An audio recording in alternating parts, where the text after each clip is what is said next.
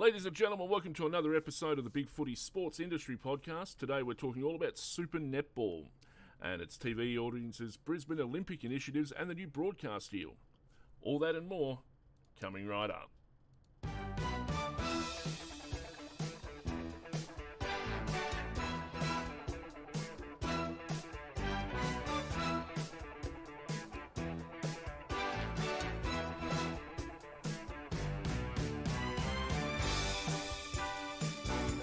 Hello, and hello, and welcome to another episode of the Big Footy Industry Podcast. Today I'm talking all about Super Netball with former Nine Netball data analyst Michael Hutchinson. Good afternoon.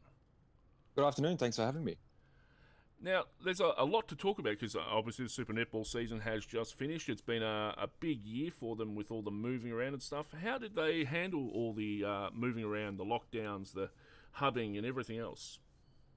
Well, there wasn't much complaints publicly, but I'm I would also assume that there probably wasn't too many complaints privately either.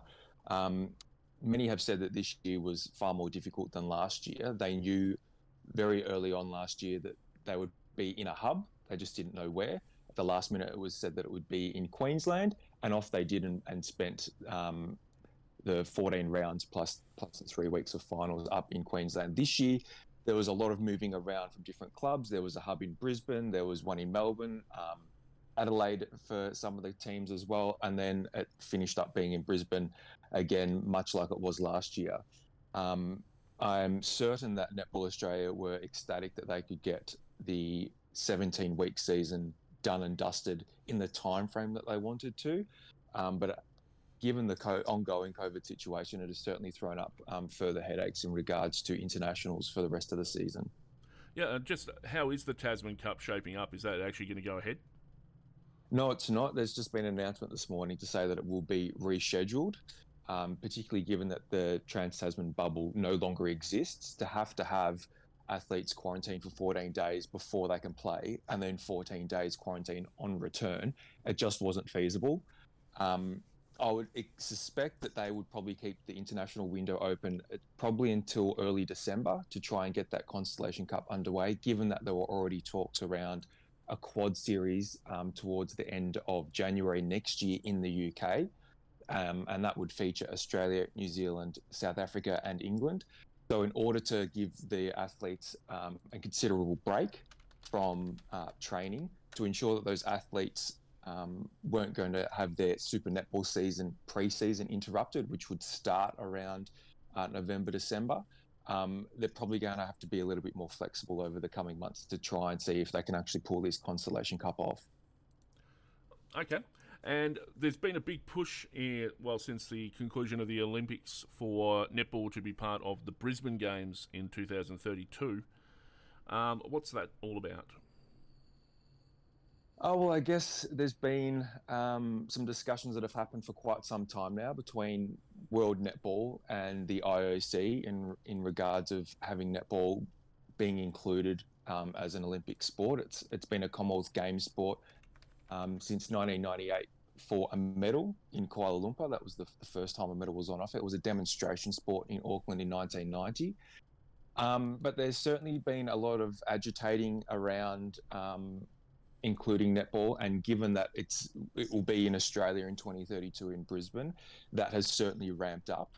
Um, from my understanding and what I can grasp around protocol and process with the IOC, a decision regarding adding a new discipline to the existing um, structure within the Olympics usually occurs around seven years out from the Olympics. So whilst people may think that they have until 2032 to wait and see whether netball is actually added to the disciplines um, or to the events list, um, it's more looking likely around 2025 or 2026. And then a little bit further along from that, we'll understand if it is accepted as an Olympic sport, um, what that competition will look like. Will it be fast five? Will it be traditional netball? Will it be for men's, women's, and mixed? Or will it be one or only two of those three?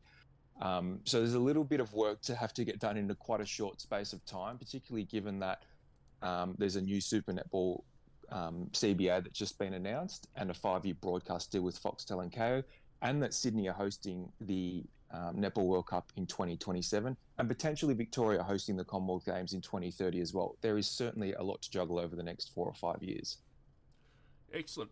Now, uh, obviously the the Swifts, I think, won the netball grand final. So congratulations. They did. Congratulations to them. Uh, uh, is it a first ever um, All Sydney grand final? It is, and in fact, it's only the second um, state versus state final that we've had in I think 20 what is it 25 years of uh, a domestic league in Australia although we did have 9 years of of trans Tasman with New Zealand between 2008 and 2016 we we include that given that there was the five Australian teams the only other time it was state v state final was in 1998 between the Adelaide Thunderbirds and Adelaide Ravens so it was certainly one for the ages it was um, a, a grand fi- a match fitting of a grand final.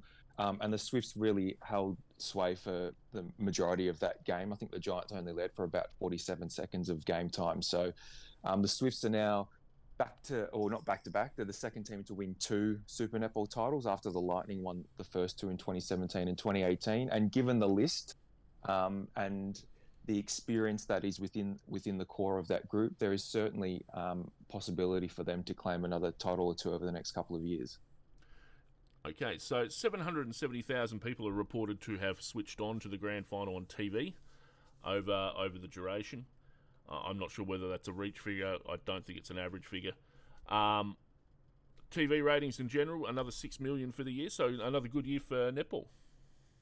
Yeah, it is, and they did kick off quite well on the back of um, the end of the ANZ Championship. The average across um, that season was seventy-four thousand for the last year in 2016.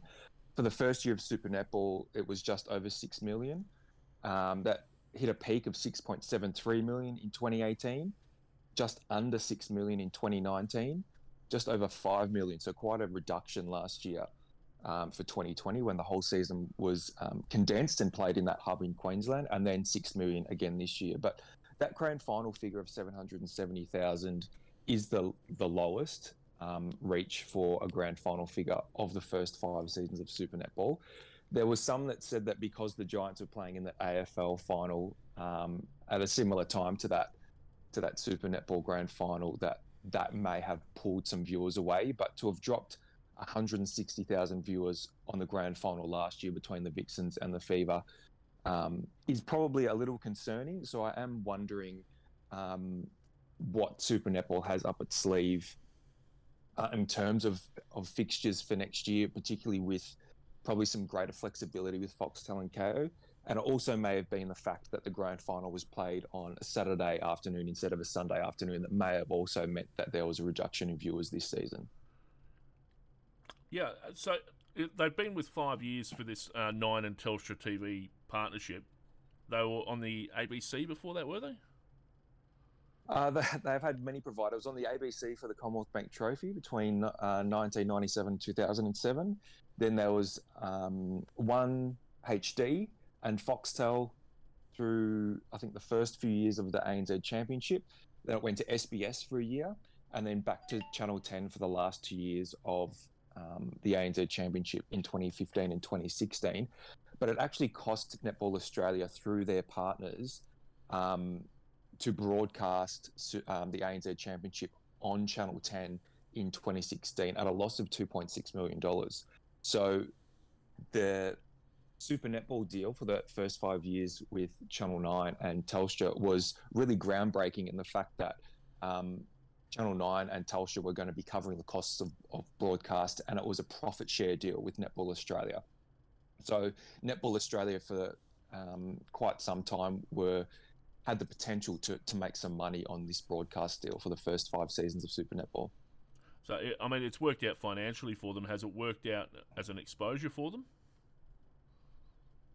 It probably depends who you ask. I'm I'm adamant that Nine did not use and Telstra also did not use their full complement of assets to really leverage against um, bringing to light and and gaining more viewers for Super Netball. You look at social media and Wide World of Sports; they have 1.2 million followers across their social media platforms, and it was few and far between the times that they would actually use those assets to elevate Super Netball as a product um, and advise people that this is what you could, um, when you could watch it, um, what had happened on the weekend, even when we were in a hub last year. And from memory, this is something that happened right from the very start. That nine net, nine netball um, and their social media accounts would actually only display results of those games that were shown on Channel 9. Telstra didn't create any assets for Super Netball specifically. Their marketing, their advertising in and around netball, um, I don't feel actually reached those who play the game. And I think that there was some big missed opportunities for Nine to really um, engage uh, the playing netball public and increase its appeal to ensure that those who were casual netball fans were actually going to tune into the sport. Um, you just need to look at rugby and cricket and tennis and all of those other, you know, big sports um, that take up a lot of space um, within Nine and their stable house. Um, and then look at Super Netball by comparison at the amount of exposure that they received through, you know, podcasting, through radio, through newspapers, and then even through, you know, sports segments um, at, for Channel 9 at, on every Saturday and every Sunday there were some weeks where Super Netball wasn't mentioned, and I find it incredibly um, frustrating as a netball fan, and it and it simply doesn't make sense from a marketing perspective that you are you are essentially paying to broadcast this sport, but aren't doing enough to leverage your existing assets in order to grow that sport further. So, I do wonder what the Netball Australia board um, made of Nine's efforts in that regard, and whether that was one of the reasons why they saw some greater flexibility and options in going with a new broadcaster in Foxtel. It is a common complaint actually amongst people that are broadcast by Nine these days. Rugby League in particular has gone after them for their lack of exposing their bigger sport. Uh, so it is an interesting time. Is there any concern at all that going to Foxtel will reduce the amount of exposure that netball actually uh, has to the wider public because that seems to be what happens when sports go to pay TV. You get more money, but you lose the wider audience. Yeah, it's a it's a bit of a catch twenty two, and I and I, I hope there have been lessons learned from the previous broadcast deals with the ANZ Championship. The fact that uh, um, fans of Super Netball will get to watch two games of netball free every week on Kayo freebies, plus every Australian Diamonds match, outside of, um, I would assume, the Commonwealth Games next year because that would have its own broadcast deal in place. So we're talking things like the Constellation Cup, the Quad Series, um, a, you know, Test Series um, like the Roses that are, are due to take place um, next month. Um, things like that will become a free view, um, but then you will need to pay something to watch uh, the other two games on Foxtel or Kayo throughout the Super Netball season. Now, whether there is a, a, a, super netball pass or a netball pass like we've had with um, the netball live app through Telstra, where you can where you only have access to netball, and that is then something that international viewers are able to also purchase and stream super netball on. That hasn't been disclosed as yet, but putting two matches behind a paywall when you were looking at um, having sport on Foxtel where it cost you to, to own the basic package plus then a sports package in order to access netball, you're looking at $70 a month. Mm. And I don't know that the average netball fan is going to be looking at spending $70 a month for you know a, a, minimum term contract with Foxtel in order to watch four months of netball for the year. I don't think that's plausible. So I am interested to see um, some further explanation in and around what uh, this is going to afford netball fans. The other thing that Foxtel have said they are going to do is create netball shows um, in and around the sport. So something for Super Netball, hopefully something um, that is a little bit more analytical, that we can have um, some greater discussion in and around stats. We know that there's going to be um, those those Super Netball matches that are broadcast ad free. Does that mean that the timeouts are going to now be removed from the competition? There's a little bit of unknown in and around um, what Foxtel are actually going to put together for netball. And there is no commentary team that's been assembled as yet either. So there's a, a, a bit of a wait and see in and around that as well. So the, the deal's for five years. Um, and I guess this has enabled them to sign the new CBA that's just uh, been announced, which is also yeah. also very good for them. Uh, minimum wage of forty three thousand a year. That's that compares really well with everybody else. I mean, it's streets ahead of everyone else.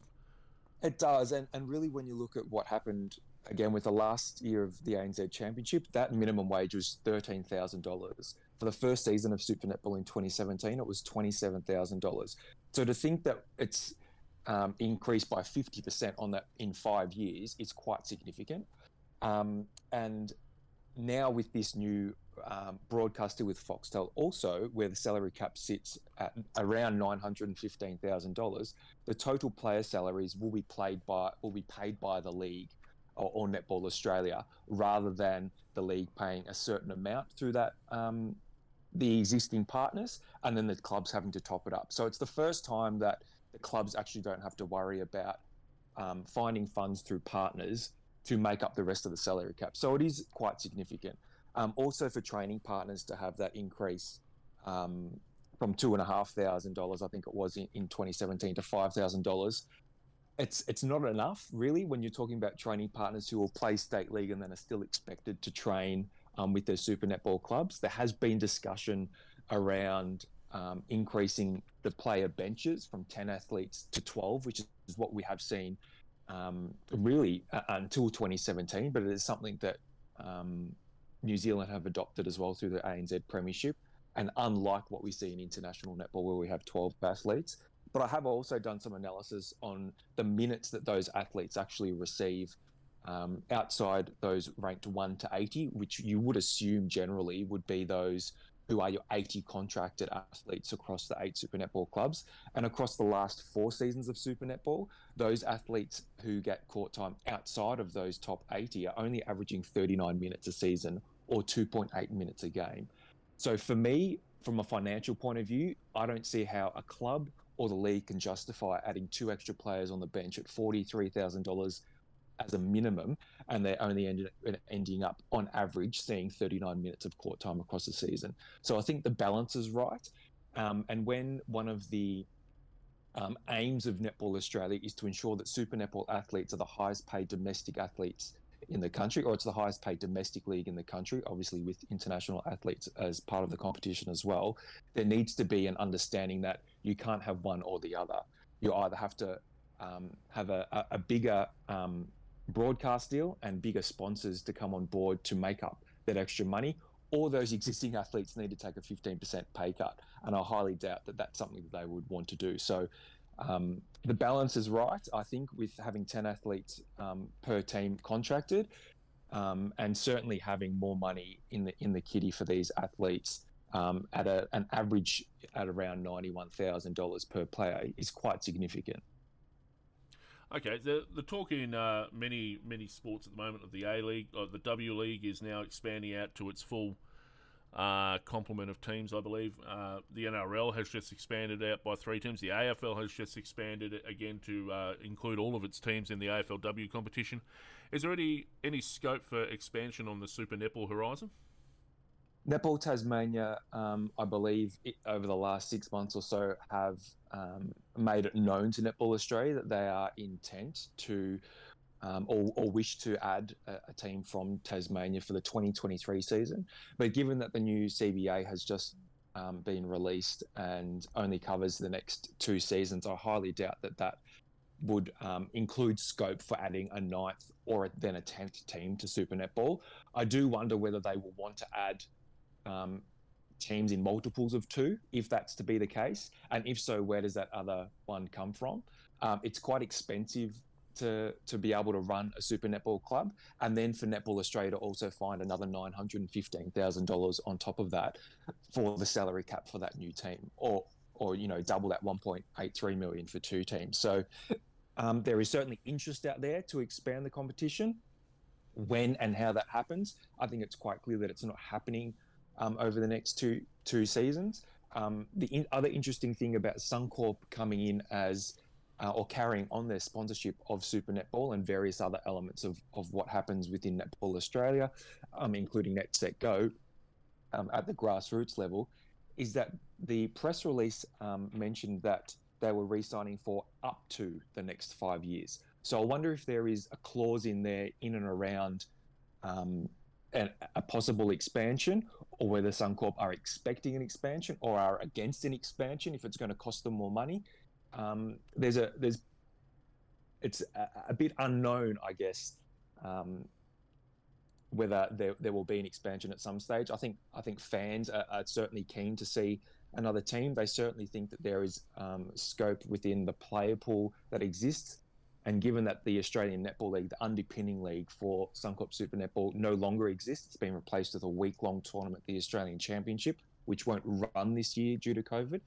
Um, I think there is an appetite for um, for more Australian elite athletes to to um, to have an opportunity within um, Super Netball.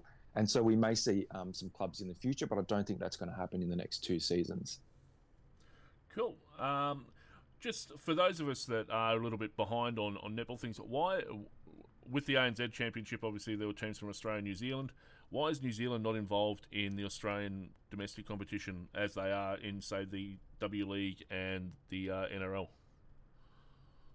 Well, I don't know how best to describe that relationship with um, uh, New Zealand during the Trans Tasman competition. It was it was frantic. Um, I understand that there was um, a desire for there to be a New Zealand element, and I think it was one team to uh, to come into Super Netball, or for the um, ANZ Championship to continue with only one or two New Zealand teams. And New Zealand were adamant that that is not something they wanted to do. So um, they pulled the pin, really, given that Sky um, Sport in New Zealand were by and large funding a large proportion of those salaries during during that competition. Um, they were quite happy to go it alone, and it has taken New Zealand and the ANZ Premiership now. Probably until this year to, to really hit their stride. I think the fact that their Beko league, their underpinning league, is becoming stronger and stronger um, and is getting more uh, recognition um, and coverage in New Zealand is something that has helped. I think Noeline Taurua coming in as Silver Ferns coach um, and certainly who, someone who's had a greater view and understanding of high performance sport. Um, there's been greater buy-in from those ANZ Premiership coaches in into wanting to increase the professionalism and the standard of that league. Um, whether we see something in the future where we have a combined Australian, New Zealand, and uh, Australian league in the future, I don't really know that that's something that either party really want anymore. I think it served um, a purpose to an extent, um, but there's uh, an um, entertainment value in Super Netball that um, netball really wants to to push, particularly in terms of needing to uh, keep a foot with the likes of rugby and tennis and and cricket and um, those codes that are really dominated by male participation. Um, and I think New Zealand are really quite content given that they have now got the Constellation Cup um, in their in their trophy cabinet. They've got the Netball World Cup in the trophy cabinet, and Noeline Taurua has said the other week that she's going for gold um, at the Commonwealth Games next year in Birmingham. So, um, given that that is working for New Zealand at the minute, and, and the systems and, and the processes that have are, are working for them, I, I, don't think that they would be looking to combine again with um, Australia anytime soon. Now, lastly, there was some comments I was reading the other day from uh, someone in Nepal, I can't remember who exactly, talking about uh, netball not just being for women and aiming at men as well. Uh, how how is that? How does that go at the grassroots? Like, uh, yeah. Um, well, having been a member of the Australian Men's and Mixed Netball Association executive, um, and and now um, working in the Victorian Men's and Mixed Netball Association, um, I understand that there is certainly um, some pull from um, the female members under Netball Australia to better engage with the male members under AMNA's banner uh, to further facilitate opportunities for boys to play netball, which is fantastic. At the minute, depending on your association around the country, uh, boys can be limited in playing up to the age of only about 12. Um, so between then and then playing for your your state under the AMNA banner, um, there is a, a five year gap, and so there is really a need to um, provide opportunities through clinics, um, through a junior M League or a junior competition in those states under the under the AMNA banner, to, to, to show boys that you know there is a pathway for them if they do want to play netball at the elite level. Um, according to Sport Australia's latest um, Ausplay participation data, there are around 110,000 boys and men that play netball in Australia. But if you looked at those um, those members under AMNA, you're only looking at a couple of hundred players who are playing through their, their junior M League, through their M League, and through their state pathways. So it's really about making those associations far more visible with the support of those female members. Um, and then those male members ensuring that they are well equipped to um, you know, provide space and opportunity for as many boys to play netball and men to play netball um, as possible. And there are also athletes who are, you know, non-binary and trans as well who um, need to be afforded space to be able to play under under pathway as well. Um, and speaking from my experience in netball, um, there is diversity across um, religion, across ethnicity, across sexuality um, in that space, and it's incredibly welcoming. So um, I would I would encourage you know if there are any boys out there um, wanting to, to see whether where netball can take them, um, that there is a there is a place and a space for them. It is a user pay system at the moment. Um, it it costs to you know for court hire for umpires um, to play for your state to play for M League. It is run as an elite social competition at the minute um, given that there is you know a lack of sponsors and a, and a lack of backing and a lack of money in men's netball. Um, but in order for netball as a sport to grow, I do think there needs to be um, greater involvement um, and and men's netball seen as an asset to, to netball as a whole. I just I know I said that was the last question, but I just thought of another one uh, just before we go being, being uh, this is a big footy podcast, one of the comments we uh, see in big footy in terms of development from time to time is the relationship between uh, football and netball in Victoria and southern New South Wales, where uh, a lot of the clubs are both football and netball clubs, and the perception that the spread of women's football may threaten netball or netball the other way. H- how's that partnership work for you?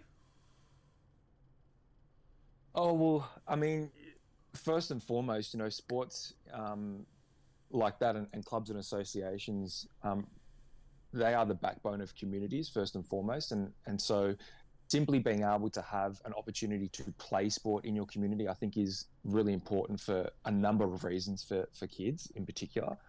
Um, and I, I, do genuinely believe that netball now sees um, AFL in particular as a threat um, to to netball and in fact, um, Marina Go, who's the Netball Australia board chair, didn't say, uh, said not too long ago, um, that in order to have the best at the top in the diamond, you need to have the biggest participation pool at the bottom.